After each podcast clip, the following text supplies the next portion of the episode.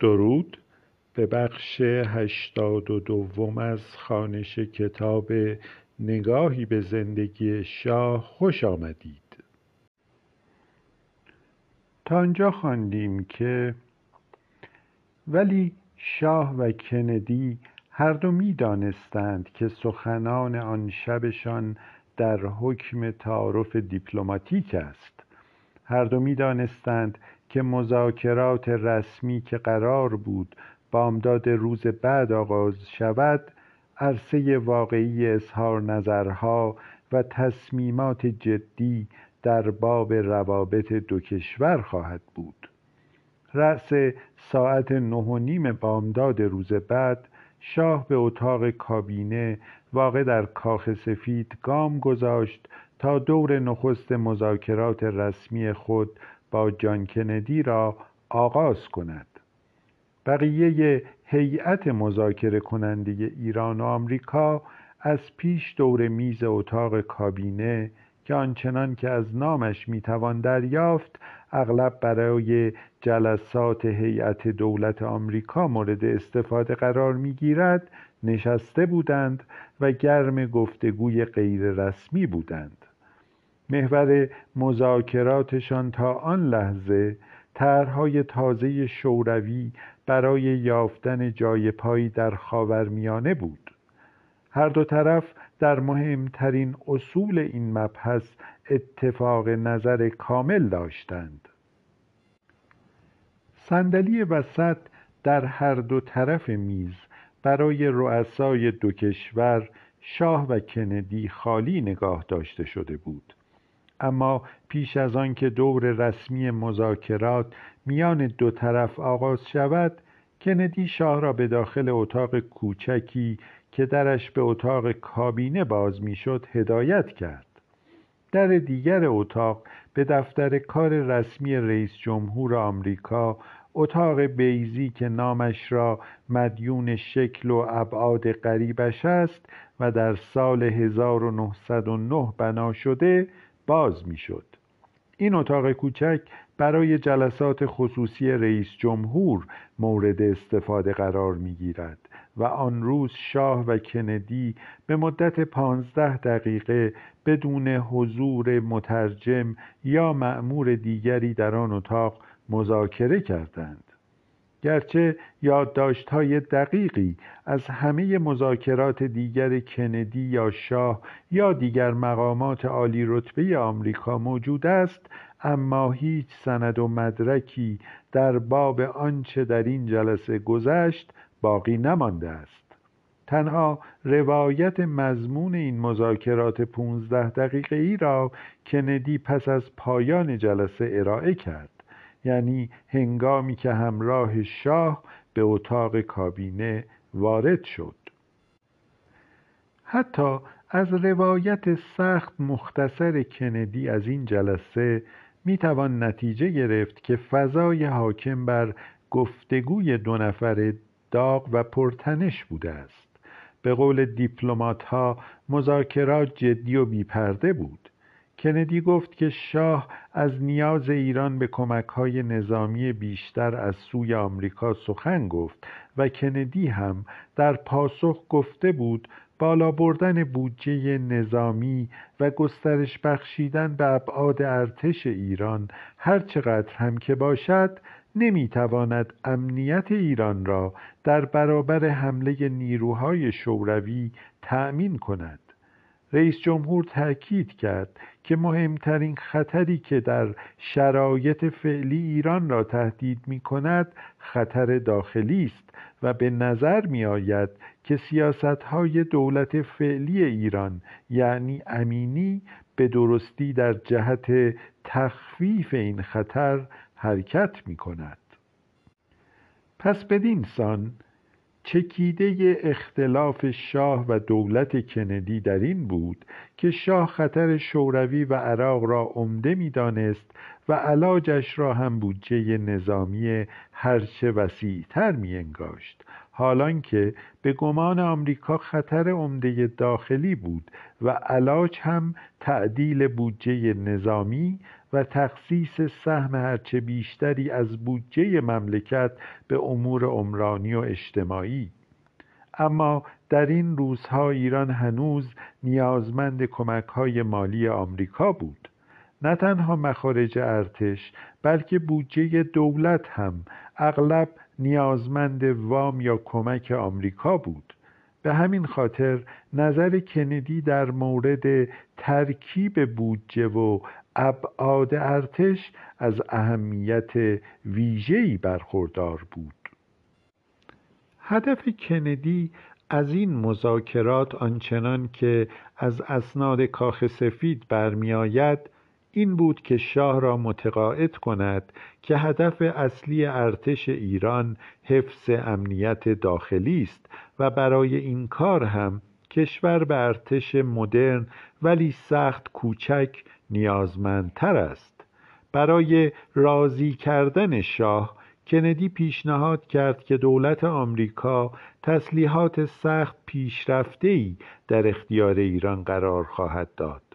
به علاوه کندی دستور داده بود که پیش از آمدن شاه مقامات آمریکایی فهرست کاملی از همه تعهدات رسمی و نیمه رسمی از طرف مقامات آمریکایی به ایران دایر بر دفاع از تمامیت ارزی ایران تدارک ببینند.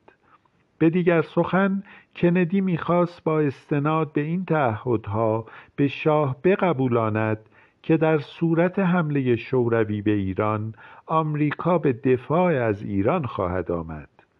پیرو این تعهدها و استدلال کندی این بود که استدلال شاه در باب خطر شوروی به عنوان توجیهی برای بودجه نظامی عظیم محلی از اعراب ندارد.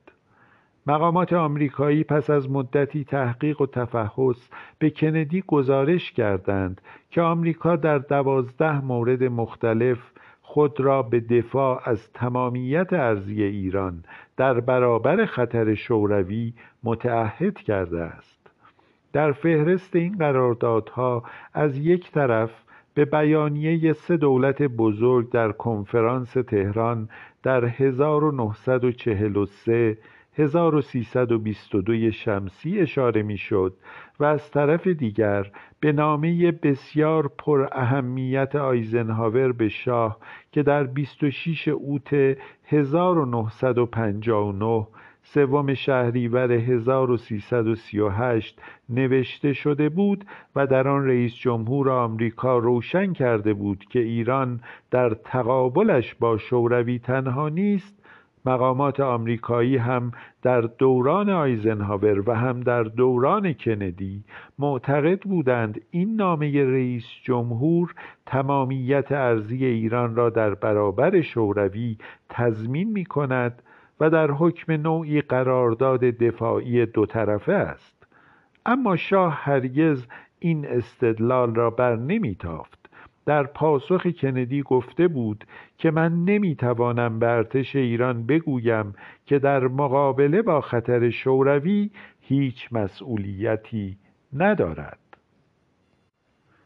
واپسین سخنرانی مهم شاه در باشگاه ملی مطبوعات آمریکا بود که در 25 فروردین 1341 صورت گرفت. شاه این بار در قیاس با دو سخنرانی دیگر آشکارا التهاب کمتری داشت. حتی با برخی از روزنامه نگاران شوخی کرد. از طرفی تصویری سخت امیدوار کننده و روشن از آینده ایران ارائه کرد. از سوی دیگر تأکید داشت که چندان هم دلبسته مقامش نیست. می گفت باید بی مجامله به شما بگویم که تا کنون سلطنت برای خود من شخصا غیر از دردسر چیزی نداشته است و در تمام این بیست سالی که از سلطنت من گذشته حتی یک روز از آزادی و آسایش یک فرد عادی برخوردار نبودم. شاید مخاطب واقعی این بخش از سخنانش نه خبرنگاران که دولت کندی بود. گاه پشت پرده و این بار در سخنرانی در باشگاه ملی مطبوعات تأکید کرده بود که اگر بیش از حد بر او فشار وارد کنند یا اگر بخواهند که او صرفاً به نقش نمادین سلطنت آنچنان که اقتضای قانون اساسی بود بسنده کند و از همه دخالت در امور سیاسی دست بکشد او از سلطنت کناره خواهد گرفت. یکی از شگفتی های شخصیت شاه و یکی از تضادهای سرنوشت سیاسیش این واقعیت بود که او از طرفی از همان آغاز سلطنت با تمام قوا نه تنها به حفظ تاج و تخت بلکه به گسترش قدرت پادشاه همت کرد و در این راه از هیچ کوششی دریغ نداشت. اما از طرف دیگر از همان روز نخست میل به گریزش از قدرت به ویژه در شرایط بحرانی انکار نکردنی بود. سلطانی بیرغبت بود که سی و هفت سال بر عریکه سلطنت نشست. سخنانش در باشگاه ملی مطبوعات آمریکا مستاق دیگری از همین گرایش متناقض بود. اما در این سخنرانی شاه هدف دیگری هم دنبال می کرد می‌خواست نشان دهد که سالها پیش از روی کار آمدن کندی او خود خواستار و معمار اصلاحات مهمی در ایران بود. می گفت چند ماه پیش 90 درصد از کلیه ثروت شخصیش را وقف ملت کرد و مقرر کرد که اواید آن برای همیشه به امور فرهنگی و خیریه و اجتماعی اختصاص داده شود. می گفت آمریکایی ها چون در کشوری جوان زندگی می کنند نمی توانند به درستی بفهمند که سلطنت در کشوری مانند ایران چه مفهوم و معنایی دارد و چطور در طول قرون به صورت اصل سلطنت و جز لاینفک حیات اجتماعی و سنن و آداب ملی و زندگی روزانه خانوادگی و حتی مذهبی ایرانیان درآمده است. می گفت او خود سلطنت را در شرایطی به عهده گرفت که کشور من و تمام دنیا در آتش جنگ جهانی دوم میسوخت می گفت با این حال از همان هنگام من آغاز به بحث در مورد لزوم استقرار عدالت اجتماعی در کشور خودم کردم و گفتم که میباید با تأمین درآمد کافی از کار برای همه افراد مملکت پنج اصل فرهنگ عمومی بهداشت عمومی مسکن شایسته لباس کافی و غذای کافی را تأمین کرد. می گفت در همان روزها از اختلافات شدید طبقاتی در مملکت انتقاد کرده بود و فردای آن روز کسانی که در آن جلسه حضور داشتند گفتند که شاه ایران کمونیست شده است. هنگامی که نوبت پرسش و پاسخ معلوف در جلسات باشگاه ملی مطبوعات رسید شاه با آنچه سفیر انگلیس آن را زبردستی دیپلماتیک خوانده بود روزنامهنگاران حاضر در جلسه را تحت تأثیر مثبت قرار داد. هنگامی که یکی از خبرنگاران از شاه در مورد صحت این ادعا پرسید که ایران به اسرائیل نفت میفروشد شاه لبخند زد و آنگاه گفت ما که در این مورد چیزی نمی‌دانیم. ولی لبخند آن روز شاه صرفا ترفندی برای گریز از پاسخ سریح به پرسشی بالقوه حساس نبود. لبخند شاه ریشه های دیگری هم داشت.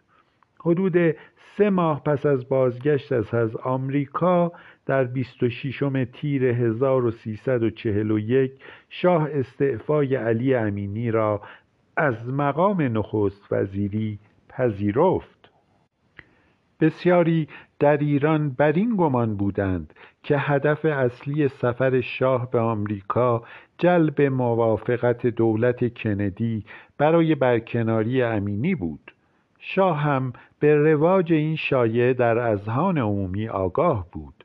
در اذهان مردم این باور رواج داشت که شاه در مذاکراتش با کندی وعده کرد که اصلاحات کابینه امینی را ادامه خواهد داد مشروط بر آنکه این اصلاحات را او خود انجام دهد و امینی را از کار برکنار کند. در اسناد دولت آمریکا مربوط به سفر شاه تنها به گمانم یک سند می‌توان سراغ کرد که به استنادش می‌توان گفت که در واقع چیزی نزدیک به چنین توافقی بین شاه و کندی صورت گرفت. این سند خلاصه است از دور دوم مذاکرات شاه با کندی که در سیزدهم آوریل صورت پذیرفت. در این سند آمده است که رئیس جمهور آمریکا اظهار داشت که در کشورهای مختلف شرایطی گوناگون حاکمند و هر کدام راه حل ویژه خود را میطلبند. اما در ایران شاه سنگ بنای اصلی امنیت و ترقی مملکت است. رئیس جمهور در ادامه اظهار داشت که البته شاه باید بر رشد و تحول بیشتر پافشاری کند. ظاهرا پیام سیاسی پنهان در این جملات به ظاهر دقیق چیزی به این مضمون بود. آمریکا اصلاحات را در ایران ضروری می‌داند و امینی را مرد مناسب این کار می‌داند. در این حال اگر شاه بخواهد همین اصلاحات را خود به عهده گیرد و امینی را برکنار کند آمریکا اعتراضی نخواهد کرد. روشن بود که تفسیر شاه از آنچه کندی گفته بود چیزی جز این نبود. سرمقاله اطلاعات که در آن سالها اغلب انعکاس نظرات شاه بود همین مفهوم و معنا را از سخنان کندی و از سفر شاه بیان می کرد دیپلمات هایی که شاه را پیش و پس از سفرش دیده بودند می‌گفتند تغییری محسوس در روحیاتش مشهود بود. می‌گفتند شاه پیش از سفرش افسرده و دلمرده بود و گاه یک سره ناامید به نظر می آمد. بعد از سفرش اما روحیش بهبود پیدا کرده بود. اطمینان به نفس بیشتری داشت و به آینده سخت خوشبین بود. برکناری امینی ظاهرا در ذهن شاه به دلیل نخست این خوشبینی برمیگردد. یکی از بدترین جوانب سفر شاه به آمریکا تظاهرات دانشجویان ایرانی مخالف رژیم بود. این دانشجویان برای نخستین بار تظاهراتی به نسبت گسترده علیه شاه ترتیب دادند. در واقع این آغاز فرایندی بود که فرجامش در دیدار شاه و کارتر و چشمان شاه که از گاز اشکاور پر اشک بود پدیدار شد. از همان آغاز شاه نسبت به این تظاهرات حساسیت ویژه‌ای داشت. به گفته CIA شاه با تلخی ویژه‌ای از این دانشجویان و تظاهراتشان یاد می کرد اغلب در خلوت می گفت همه این فعالیت ها کار دستگاه های جاسوسی غرب و شوروی اند. برای مدتی چین هم رده متهمان را به خود جلب کرده بود. پس از آن تاریخ دیگر هرگز شاه نتوانست بدون نگرانی از تظاهرات دانشجویان کنفدراسیون از کشورهای غربی دیدار کند. شگفت این که در نیمه دوم سلطنتش کشورهای کمونیستی تنها کشورهایی بودند که شاه می توانست بی هیچ نگرانی از کنفدراسیون از آنها دیدار کند و گاه حتی مورد استقبال پرشور مردم این کشورها قرار بگیرد